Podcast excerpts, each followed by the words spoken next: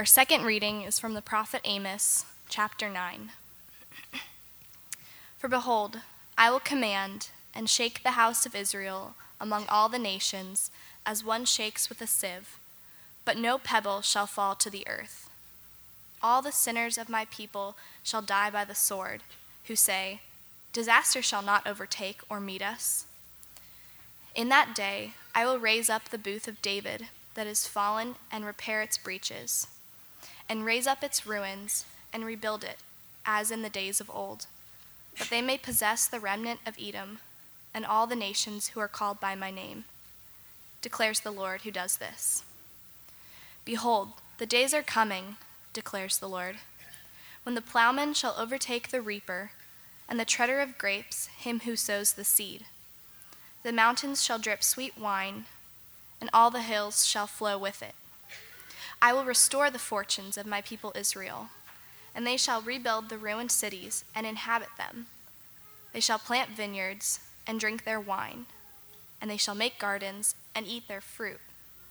I will plant them on their land, and they shall never again be uprooted out of the land that I have given them, says the Lord your God. The word of the Lord. I hear we've been investigating a book of the Bible that doesn't get read very often in most churches, the book of Amos. And uh, before we begin, let's just review quickly who Amos was. He was a real person, a real historical figure, someone worth knowing. He was a shepherd and a farmer. His hands would have been calloused. His skin would have been dark and leathery from working out under the hot Middle Eastern sun. God spoke to Amos and gave him a message and told him to travel from his home in the south up to the northern tribes of Israel to give them a message from God. And this made Amos a prophet. A prophet is somebody who speaks on behalf of God to people. Now, last week, you took a closer look at the first half of the book of Amos. And last week, you looked in particular at the justice and the righteousness of God. That's what I heard. That's what I listened to online uh, on Wednesday this week. And what I heard was that you all were asked to take a close look at your own world. And wherever you see unfairness, then perhaps that's a call from God for you to get involved. Not just for the sake of fairness, but for the sake of restoring all of those around you to health. And that's absolutely right. It's a good thing. It's absolutely true. Today, we're going to take a look at the last chapter of the book of Amos, chapter 9. And what I think we're going to see is that in the last chapter of Amos, chapter 9, what God is up to there is actually a remarkable summary of what God has always been up to from, uh, from the beginning of time, throughout all of time and space and history. Are you ready? Okay, here we go. When I was 12 years old, my parents gave me a book by Brian Jacques and the book was called Mattimeo. Has anyone read this book? One. Yes, we need to talk.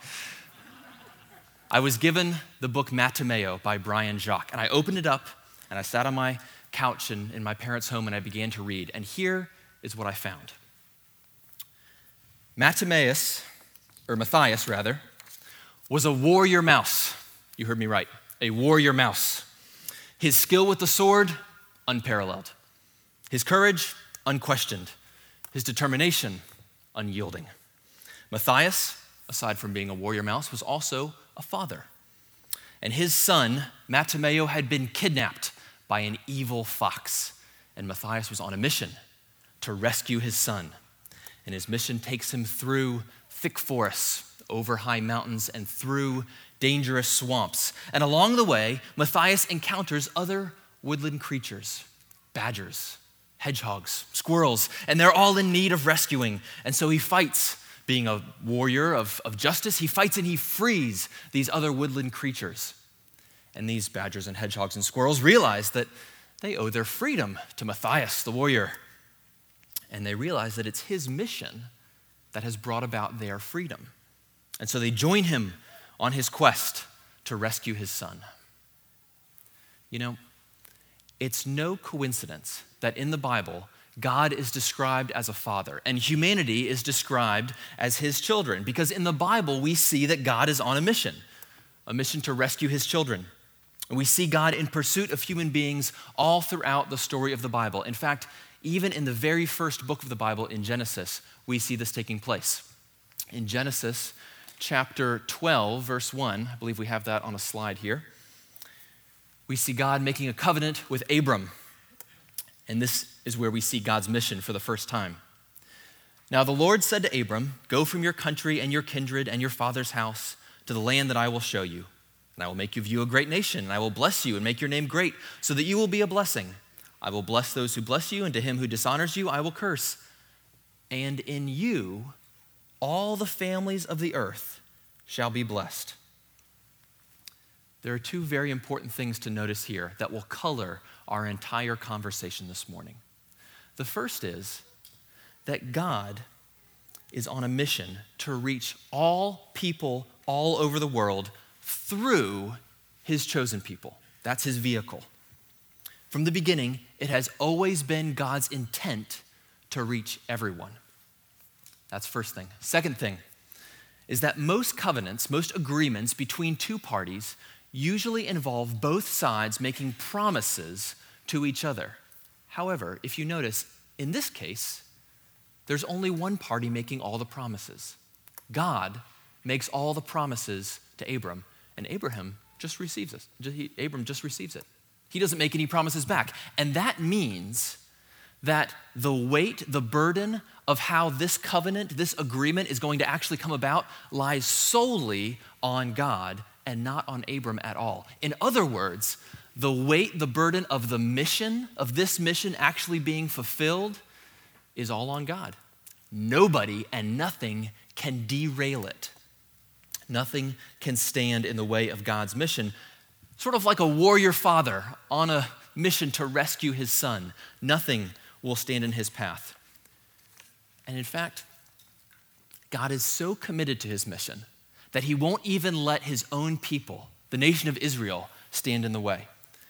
And that, Christchurch Vienna, is the best context in which to understand Amos chapter 9. That God is so committed to his mission that he won't let anybody, not even his own people, stand in the way. You see, God's own people had become so corrupt that rather than partnering with him as they were supposed to in his mission, they are actually beginning to hoard all of the blessings that God had given them. And thus, they were beginning to work against the mission of God rather than partnering with the mission of God. And therefore, God, out of concern for his own people, out of concern for reaching all people, out of commitment to his mission, God decides to judge and therefore purify his own people. That's the context of Amos chapter 9. That's the context of the entire book of Amos. And that's the reason behind and underneath all of the harsh and violent judgment that you find in the book of Amos. In Amos chapter 9, verse 9, I believe we have the slide up here. God says through Amos, He says, For behold, I will command and shake the house of Israel among the nations, as one shakes with a sieve. But no pebble shall fall to the earth. All the sinners of my people shall die by the sword who say, Disaster shall not overtake and meet us, or meet us. Have you ever used a colander or a sieve before? You have to shake it around in order to get all of the impurities, whatever you're trying to get rid of, to fall through the cracks so that you're left with the good stuff, the stuff, the useful stuff in the middle. And just as all of the badgers and the hedgehogs and the squirrels that were rescued by Matthias chose to partner with Matthias in his quest so the nation of Israel was supposed to partner with God in his mission to reach all people and bring them to himself. But they didn't do it. And those who didn't are sifted out. They have demonstrated that because they are not a part of God's mission, they're not a part of God's people. Let me say it again. We need to make sure we get this the people of Israel have those who have disobeyed God, who have become corrupt, who are hoarding their blessings. They have demonstrated that because they are not a part of God's mission, they are not a part of God's people. The two go together. And that is the context of Amos chapter 9. Those who don't are sifted out, and only those who are committed to the mission of God remain. But you know, isn't it good news that it doesn't end there? Because you see, the judgment of God is never an end unto itself. It doesn't end there. The story isn't over. The chapter, uh, chapter 9 isn't over. Because having sifted and purified his people, God promises to rebuild and restore them. In the very next verse, chapter 9, verse 11, God says this through Amos In that day, I will raise up the booth of David that has fallen and repair its breaches and raise up its ruins and rebuild it as in the days of old. You know, every Israelite that heard that sentence, you know what they would have felt? They would have been comforted. They would have been reassured. Because even though they've heard all about the harsh judgment of God that is coming towards them, in this sentence, God reminds them, I have not forgotten the promise I made to Abram. I have not forgotten my covenant. I have not abandoned my mission. It's still on. God has not abandoned his mission. And when Jesus Christ was born in Bethlehem, the city of David, as a descendant of David, then this sentence, this verse about rebuilding the house of David was fulfilled. And through Jesus, God's people are restored, rebuilt into a right relationship with Him. And you know what? It gets even better. It doesn't end there. Here's what happens next. The mission is still on. Having sifted and purified his people through judgment, having restored them into a right relationship with himself through Jesus, God is still committed to his quest to reach all people.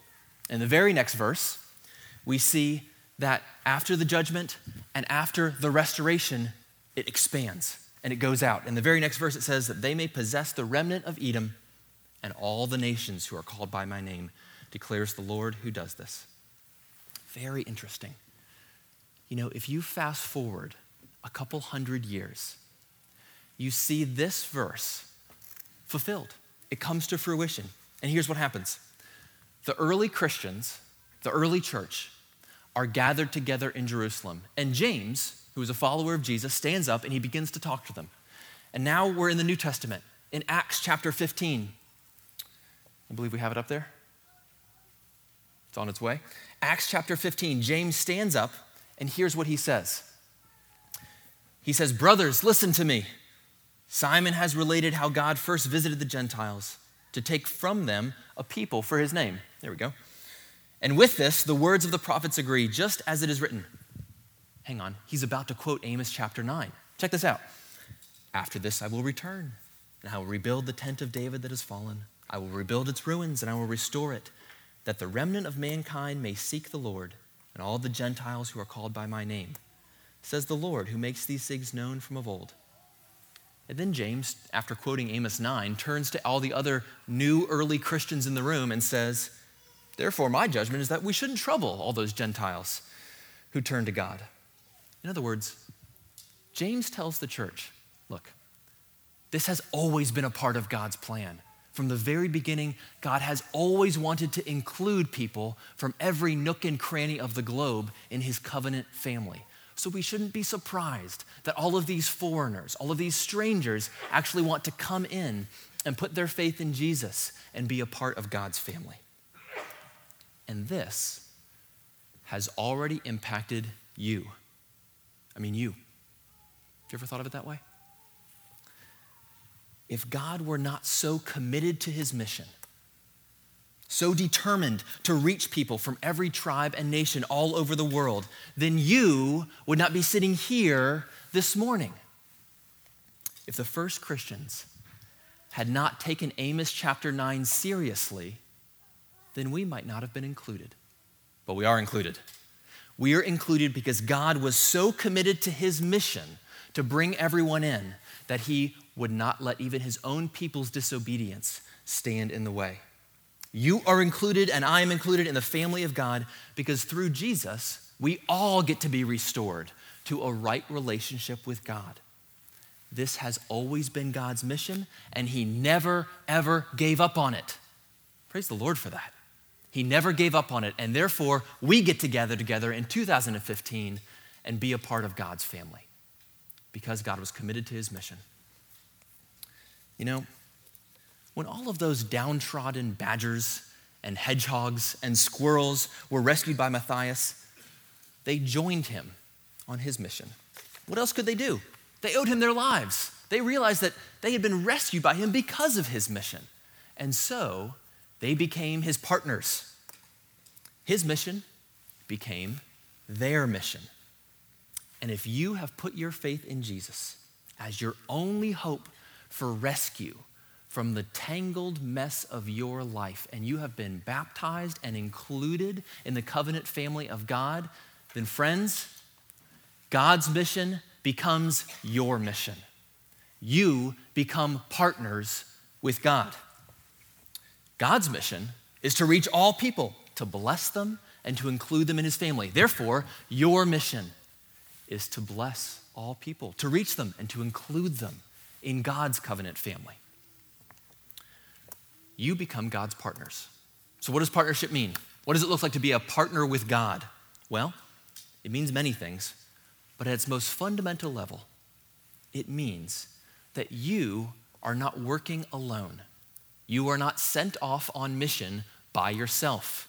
You are a partner with God. So, in your work this week, whether you're in school or at home, in an office or on the road, you are not working alone. You are not on mission alone. God is with you, partnering with you in His work. But it's more than that, because it's not just an individual mission, is it? It's not just you and God, it's us and God. So, as we partner with God as a community, so we also partner with each other. Squirrels, badgers, mice, hedgehogs, partnering together for a common cause. And what does this give us? It gives us a few things. It gives us a leader. We have someone in charge of the mission. It gives us teammates, people with whom we do the mission. And it gives us all a common purpose, a common cause. You and I if you put your faith in Jesus, you and I will spend the rest of our lives partnering with God and partnering with each other on His mission to bring the world to Himself. And you know what? That's still not the end of the story. It keeps going and it gets even better. It gets even better because when Matthias and his band of freed woodland creatures finally catch up with that wicked fox that has kidnapped his son, you know what happens? A great battle ensues and Matthias slays the fox. And even though there are casualties on both sides, good triumphs over evil. The son is rescued. And even then, that's still not the end of the story. It keeps going. Because if you think, just for, as for many of us, when you encountered Jesus for the first time, or maybe in the moment when you finally put your faith in him, for the first time and gave over your whole life to Jesus. Your story didn't end there, did it? No. And, and in the same way, even as we partner together with each other in this grand mission of God, there will come a time when some of our neighbors, some of our friends, hopefully some of our family, will also put their faith in Jesus and become a part of God's family. But even then, it will still not be over. The story won't end. You see, Matthias and his son, Mattimeo, and all the woodland creatures, what do they do? They go back to their homeland. You know what they do? They begin to set up tables and long benches, and they prepare to celebrate. Mice and moles, squirrels and hedgehogs, badgers and otters, male and female, young and old, sitting down, paw to paw, tail to tail, and they have a magnificent feast. You can hardly imagine all of the incredible things to eat and drink rich, dark wine, crisp, frothy beer, sweet, sparkling fruit juices, vegetables, baked, fried, roasted, and steamed, fresh, hot bread, warm, flaky pastries, candied fruits of every kind you could possibly desire. The band of warriors and rescued creatures sit down to a feast and they eat and they drink and they celebrate the fulfillment of the mission. The story ends with a party. In a similar way, it reminds me of the very end of Amos chapter 9. Because you see, after the judgment, the purification of God's people, after his people are restored and then sent out in mission to expand and bring in people from all over the world, the story isn't over there. It ends with a party. And here we have the last few verses of Amos's message from God. Behold, the days are coming, declares the Lord, when the plowman shall overtake the reaper, and the treader of grapes him who sows the seed, and the mountains shall drip sweet wine. What an image! And the hills shall flow with it. I will restore the fortunes of my people Israel, and they shall rebuild the ruined cities and inhabit them. They shall plant vineyards and drink their wine. They shall make gardens and eat their fruit. I will plant them on their land, and they shall never again be uprooted out of the land that I have given them, says the Lord your God. What a beautiful picture. Here, God gives us a glimpse of his future, and it is beautiful. The end goal of the mission, the end goal of everything God is doing from the beginning of time the end goal, a purpose of everything is rich, succulent, nutrient filled soil in which God will plant his people, and a society will grow up that is thriving and flourishing, that lives forever in abundance. The whole world, metaphorically blossoming and blooming forever and ever and ever. What a beautiful picture. What a God what a mission, a mission and God worth giving your life to. You know, this is the gospel according to Amos. It's the same gospel as you'll find in Matthew, Mark, Luke, and John. It's the same God who makes a promise to Abram. The same mission to bless people from every nation all over the earth by bringing them into the covenant family of God. If you belong to God's family, if you are a part of God's covenant family, then His mission is your mission. And so this week, partner with God, partner with each other. And as we work in our mundane, everyday, same old kind of lives, partnering with God in His mission, partnering with each other in our work, we do so looking forward to the day when the mission will be complete and we will feast and celebrate with God and with each other. Amen? Amen. Let's pray. God, we thank you that you are our warrior father and that you are on a mission to rescue human beings and to rescue your world. We are thankful that you came and included us, that we get to be a part of your family and therefore a part of your mission. God, I pray that you would help us to partner with you and to partner with each other in your mission to bring our neighbors, our friends, our family members, our coworkers, everyone around us into your family. Please help us. We need your help. Thank you for giving us such a beautiful vision of your future, which is now our future. We are so thankful, and we pray in the name of Jesus. Amen. Our Father, He lives from the ashes. He raises the poor and the lost. He seats them to dine at His table to feast without money or cost. The lonely settles in families, the barren a mother he makes. Oh, happy the heart of the stranger who's welcomed by this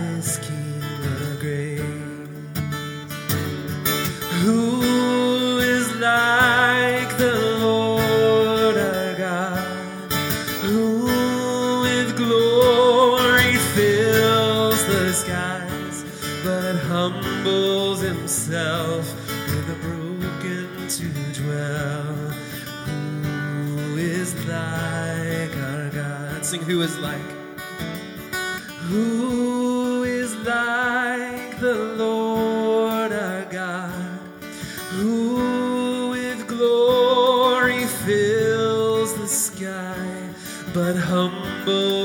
himself with the broken